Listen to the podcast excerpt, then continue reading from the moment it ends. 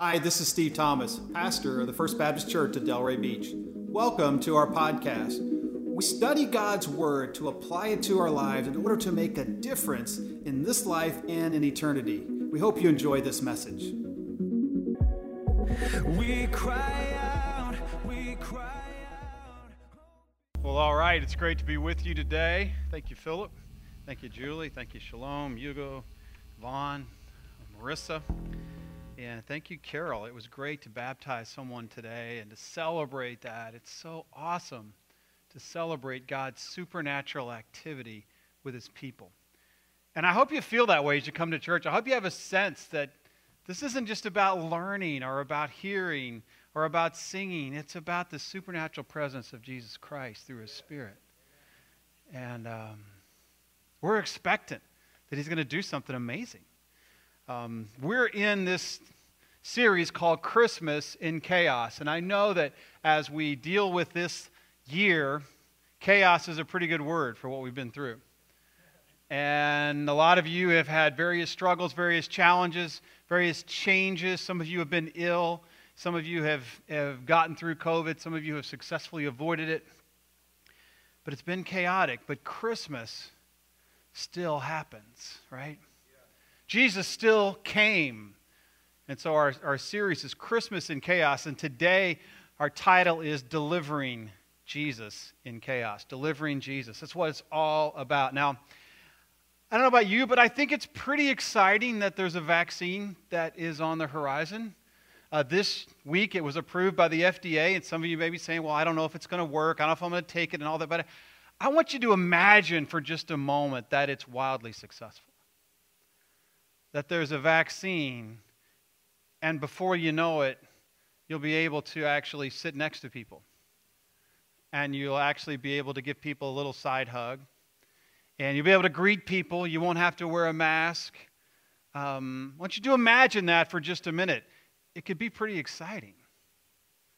It could be pretty exciting, I think. When we think about this, imagine what it's going to take to get that vaccine to people. I was reading this week that you know the vaccine, the one that's been approved so far, and there's others coming. Do you know how cold it has to be kept? Minus 94. Minus 94 from the where from it, where when it leaves the manufacturing facility until it actually gets injected. 94 minus 94. Now it was cold this week. Amen. Wasn't that cold, was it? It was iguana dropping cold, but it really wasn't that cold. Nine, minus 94 degrees. So imagine the specialized delivery system they have to put in place in order to get the vaccine to people so that it can accomplish its mission of preventing the virus from spreading. I was reading this week that FedEx and UPS are saying, We've got the facilities, we've got the planes, we can do it. We don't need those other domestic airlines like Delta is already actually specializing planes and warehouses in order to, to ship the virus, store the virus, and be able to distribute the virus. It's a really big deal. Imagine the burden you would feel if you had that virus. Maybe if you're the pilot, maybe if you're the person responsible for loading that that vaccine on planes and putting dry ice around it and all the things they're going to have to do in order to get it here. It's a big responsibility to deliver a cure, isn't it? Let me tell you, it's even more, it's an even bigger responsibility to deliver Jesus. And that's what we're called to do, and that's what Joseph is called to do in Matthew chapter 1, beginning in verse 18. He is called to be the deliverer of Jesus, to bring him to the place where people can enjoy him. Now, some of you may feel like, you know what, I've got a big burden of delivering during the season. Maybe you've got a, a, burden of delivering to try to figure out how to do Christmas in chaos and try to be with family but not be with family, to try to get gifts but actually not be around anybody. Maybe you have a sense of responsibility in your, uh, in your workplace that I've got to deliver certain things by the end of the year. It can be really stressful this time of year. I've got to do these things, and you feel really burdened. It keeps you up at night.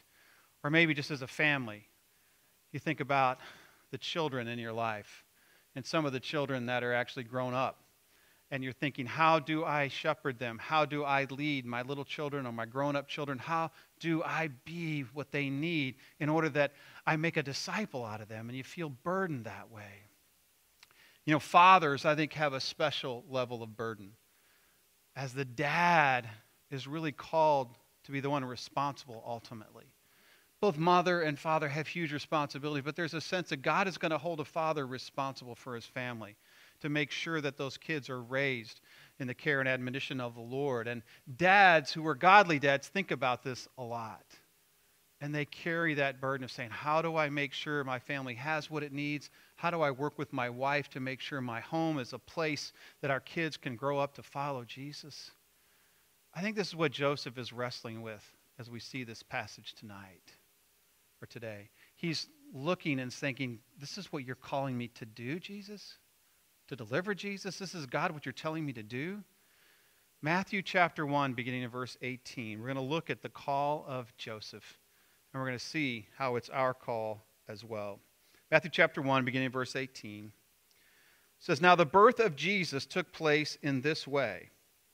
When his mother Mary had been betrothed to Joseph, before they came together, she was found to be with child from the Holy Spirit.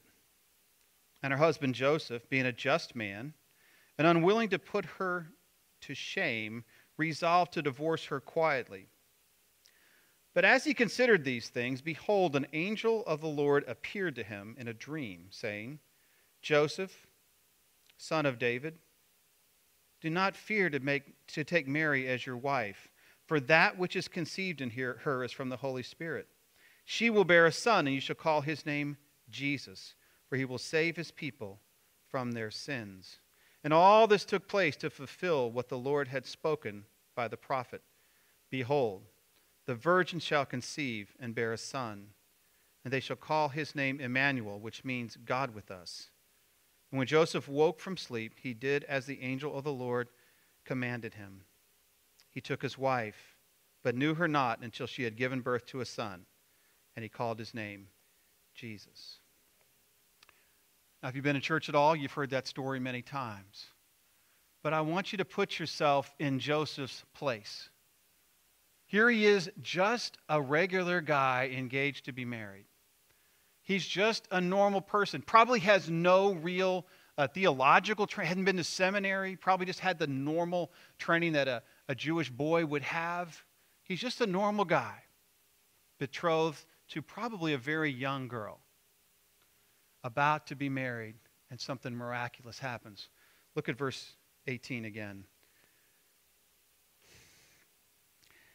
It says that the birth of Jesus took place in this way that Mary, the mother of Jesus, was betrothed to Joseph. Many of you know what that means. Some of you probably don't. Betrothal is similar to engagement, except for one major issue. When you're betrothed, you're legally married, but you don't come together physically until the final marriage ceremony, public ceremony. So it's like you're committed, and if you were to break that, that betrothal, you have to get divorced. And so there's this period in between, sometimes as much as a year, but generally not more than a year. It's a t- time of preparation. And a lot of times the girl, a lot of times these were arranged marriages and they really didn't know each other even that well. So we always kind of have this romantic hallmark vision, right, of Mary and Joseph you know, that they were together and they really liked each other, and one talked to one's mom, and one talks to the other's dad, and, and they get together, and just before they get engaged, you know what happens? The old boyfriend comes back like in every Hallmark movie. No, that's not how it was. Joseph probably knew her, knew of her, but probably there was not this courtship time. So here they are. Their families have commitment. They've made a public commitment. And between the time they're committed and the time that they actually come together physically, Mary is found to be with child by the Holy Spirit or by the work of the Holy Spirit. Some of you ask, well, what does that mean by the Holy Spirit? We kind of kind of blow by that a little bit, don't we? The Holy Spirit. What does that mean? Well, when I was young, and maybe some of you who are my age or older, we used to call it the Holy Ghost. Remember that? Holy Ghost. Oh, the ghost. And everybody, oh my goodness, is it Halloween? What's going to happen? The Holy Ghost is coming. I'm afraid. This is fearful. And it just simply means spirit. If you know your Bible, you know that the God exists in three persons that are all one, but all unique as well. It's hard for us to understand. It's mind blowing. It's called the Trinity, the Father, Son, and Holy Spirit. The Holy Spirit is of the same substance. He's just as much God as the Father and as Jesus, and he works on earth in various ways. And in the Old Testament, the Holy Spirit was present. We kind of think, well, the Holy Spirit shows up right here in the New Testament. He wasn't really doing much in the Old Testament. That's why things were so messed up. Well, no, not exactly. The Holy Spirit, Genesis 1, chapter 2, and the Spirit of the Lord, where it hovered over the face of the deep. Holy Spirit is present at creation. Holy Spirit is present speaking to Moses through the, through the, the bush that burned but didn't burn. Holy Spirit is present through David, who says, The Spirit of God is upon me to speak the words of the Lord. The prophets prophesied by the Holy Spirit. Samson had his power. The Bible says the Holy Spirit came upon him. The Holy Spirit would come upon people. Even King Saul had the Holy Spirit on him for a time. So the Holy Spirit is active. Then in the New Testament, we see him act in Mary's life almost like a new creation to put a child within her and Mary is found to be with child. As exciting as that is, it's also devastating for a marriage that's about to happen. Verse 19. And her husband Joseph, being a just man and unwilling to put her to shame, resolved to divorce her quietly. Do you love Joseph in this? He is what? He's a just man. He's a righteous man. And this means that not that Joseph is perfect, but that Joseph, in general, his life is positioned and he lives out his life in a way that would bring God glory. He wants to please God. His life is aligned that way. That's how he lives, that's his reputation. Joseph is a just man, but notice he's also a gracious man. Those two things do not, uh, they're not mutually exclusive, right? They should go together. Righteousness should mean that we want to be gracious to people not that we want to condemn people. We always hear that in the caricature of a church person. Well, you know, they're super righteous, but they really make everyone feel awful about themselves, right? No, no. Righteousness, justice, that sense of following the Lord should be the kind of person that's gracious and not wanting to put someone to shame. He says, I don't want to put her to shame, so he resolves to divorce her quietly or privately, discreetly, if you will. See, in those days, if a woman was found to be pregnant between the time she was betrothed and the time they came together, it was appropriate and normal for the husband, the future husband, to divorce her. And he had two options at that point. One, he could do a public court of adultery. Can you imagine what that would have been like?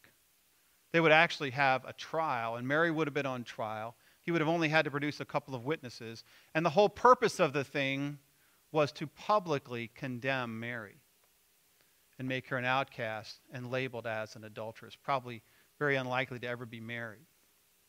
Now, in the Old Testament, an adulteress could be stoned and often were stoned. And you see Jesus actually coming between the leaders of the woman in John chapter 8, the woman who's caught in adultery as they are about to stone her. But in reality, in Rome at that time, they had done away with, uh, the Romans had outlawed the Jewish practice of capital punishment. And so it was unlikely that she would have been killed. However, she would have lived a life of shame. So Joseph says, I don't want to do that. I want to do option number two, which means you only have to have two witnesses.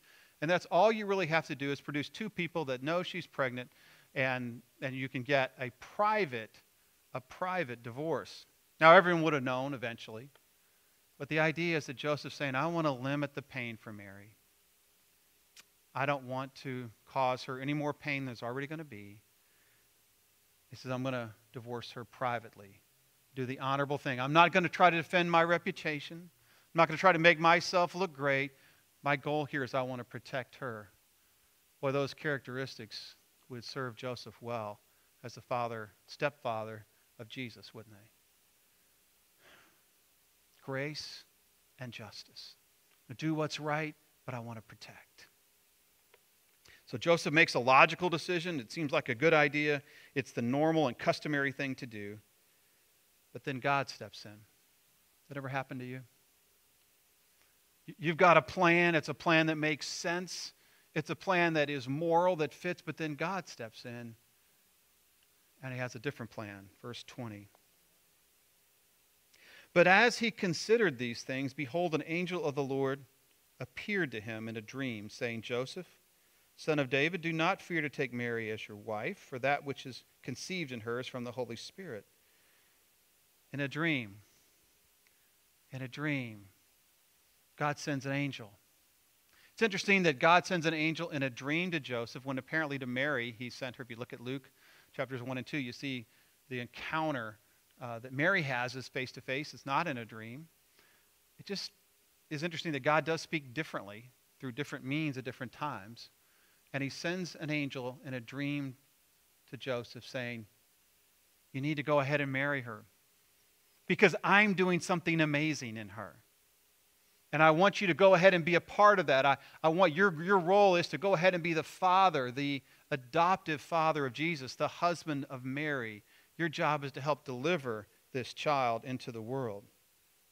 Verse 21 She, being Mary, will bear a son, and you shall call his name Jesus, for he will save his people from their sins. Get that. Jesus will save his people from their sins. God doesn't say Jesus is going to save you from the Romans. God doesn't say Jesus is going to save you from hunger or from poverty or from all kinds of disease. He says what? Jesus will save you from his people, from their sins. How does that affect you this morning? Did Jesus save you from your sin? Did, did you need that? Did, did you come to the place where you said, you know what? I'm a sinner. I, I'm doomed. I need Jesus to save me from my sin. See, so often we kind of get away from this concept of being saved from sin. And we, we think about well, you know, Jesus is good. He wants to give me a good life. As we talked about a few weeks ago, Jesus came to make me great rather than to make me like him. And we start thinking about all this health. Wait a minute. Here's what it says Jesus came to save his people from their sin. I wonder if Joseph, when he heard that, I wonder if he thought, man, that would be great because sin has wrecked our people. I wonder if he thought about the wreckage that the children of Israel had been through because of their rebellion before God, because of their adultery before God, because of their, um, their, their willingness to follow other gods, because of all the times that they wandered away from God and he had to discipline them. The fact that they had to be exiled, the fact that they're now lived in the oppression under the Romans, all because of what? Because of sin. See, Jesus came to save us from our sin. He came to save his people from their sin. It would have been stunning to Joseph because he would have understood that there is a way to deal with sin. It's, it's called the Day of Atonement, it's called the sacrificial system. I'm sure all this was kind of mind blowing for him, but Jesus would come once for all to save his people from their sin passage goes on to say, All this took place to fulfill what the Lord had spoken by the prophet. Behold, the virgin shall conceive and bear a son, and they shall call his name Emmanuel, which means God with us. It's so wonderful to see Matthew's account open with God being with us, and it closes with, Behold, I am with you always, even unto the end of the world. And, Jesus is coming, God is with us. Do you feel his presence even now? Do you feel that God is with you? It's a powerful, powerful thing. Because of Jesus' coming, the Holy Spirit doesn't just exist in places and, and, and individuals, rather, it's been poured out on us because of who Jesus is. God with us. Verse 24 When Joseph awoke from sleep, he did as the Lord commanded him, and he took his wife. But he knew her not until she had given birth to a son, and he called his name Jesus. So Joseph hears from God, and he obeys. And this had to be tough, right? He's going to drop everything and marry this girl. His reputation is at risk. Who knows? He's believing God that he's really telling him the truth about her. He's believing an angel in a dream. And he goes and he takes Mary as his wife, and he names the child, which means he adopts the child, Jesus, which means God saves. He says, I'm all in. I'm receiving this child, I'm accepting the role that I'm given, and I'm going to deliver him to the world. And it goes on in the next chapter, verses 13, chapter 2, verses 13 and following. It says that afterwards, Joseph heard in a dream, another dream, to take the child and run to Egypt, to flee from Herod and his murderous henchmen who were going to kill all the children two years of age of under. I want, I want you to get a grip on that for just a moment. So Joseph gets this command. He's going to deliver Jesus. And one of the first things he has to do after adopting Jesus and taking him to, to Bethlehem, taking Mary to Bethlehem to be born, is he's got to take the child out of harm's way. Think about that for a minute. This is God. This is God with us. And my job as Joseph is to take him out of Israel to Egypt. That doesn't make any sense. Here's what it says one, God is true to his prophecy, which he prophesied this would happen. But also, God is going to trust Jesus to human hands. If Joseph doesn't obey, Jesus dies as a two year old. Think about that. God is going to trust this precious child into human hands. Humans who will actually listen to him and do what he tells them to do. God's going to trust them with that. Feel the weight of that for just a moment. Because he's called you to do the same thing.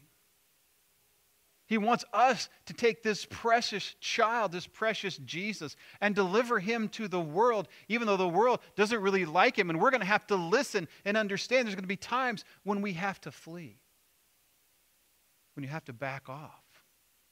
And there's going to be times when you have to go forward because it says a few verses later, and God called Joseph to bring him back to Israel and to settle him in Nazareth.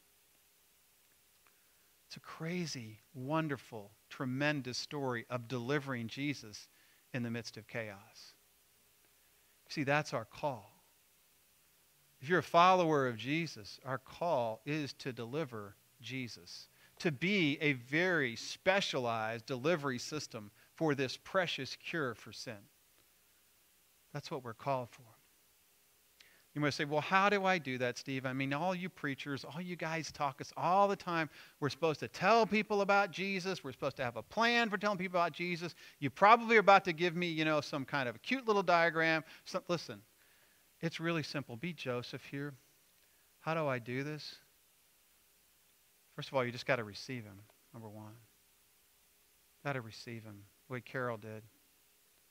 Receive Jesus. Jesus isn't something you go shopping for. He's not something you order on Amazon. He's not something you go to a seminar for. He's somebody who knocks on your door and you say, Yes, Jesus. I need to receive your salvation. I need to repent of my sins that you came to save me from. You receive him. have you received him? Has that happened? It's as simple as saying, Jesus, I need your forgiveness. I need you. I need to repent of my sin, and I want you to provide your life in me. You receive him. And second of all, you accept the responsibility. As if you've received him, you want other people to know. Hey, I want you to know that you don't have to suffer from your sin. I want you to know that you can have an awesome life on this earth because you can be innocent. I want you to know that there's a place that He's prepared for you. Simply saying, I, I, I receive the responsibility because you've entrusted your son to human hands. I want to be faithful with my human hands. And in that, in that, you have to accept some risk and recognize you don't get the credit. You see, Joseph can't get credit for Jesus. He's the Son of God. Joseph is simply the shepherd who delivers Jesus who makes sure he doesn't get killed as a baby, who makes sure he has a place to live, food to eat, he's protected, and he can grow up and do what he was born to do. You have to accept the risk that it may cost your reputation, it may cost you financially, it may cost you a lot. But there's nothing more precious than the Son of God that you could deliver in your entire life. How do you deliver him? You're also going to have to listen. You're going to have to listen and obey what God has said. You say, well, Steve, if, if Jesus would just write on a chalkboard for me what I'm supposed to do and be, that would just be, I would be great. Or if Jesus would appear to me or an angel would appear to me in a dream, that would be amazing. Then I would know, listen, you got all this right here. You got this. If this is the Word of God, I would think we would know it really well. I'm pretty sure Joseph could remember that dream forever. God has spoken. He spoke through his son, Jesus. He's delivered his spirit to be able to remind us of stuff he's already told us and stuff that we can read in his word. And as we read his word, his spirit speaks to our soul, to our hearts.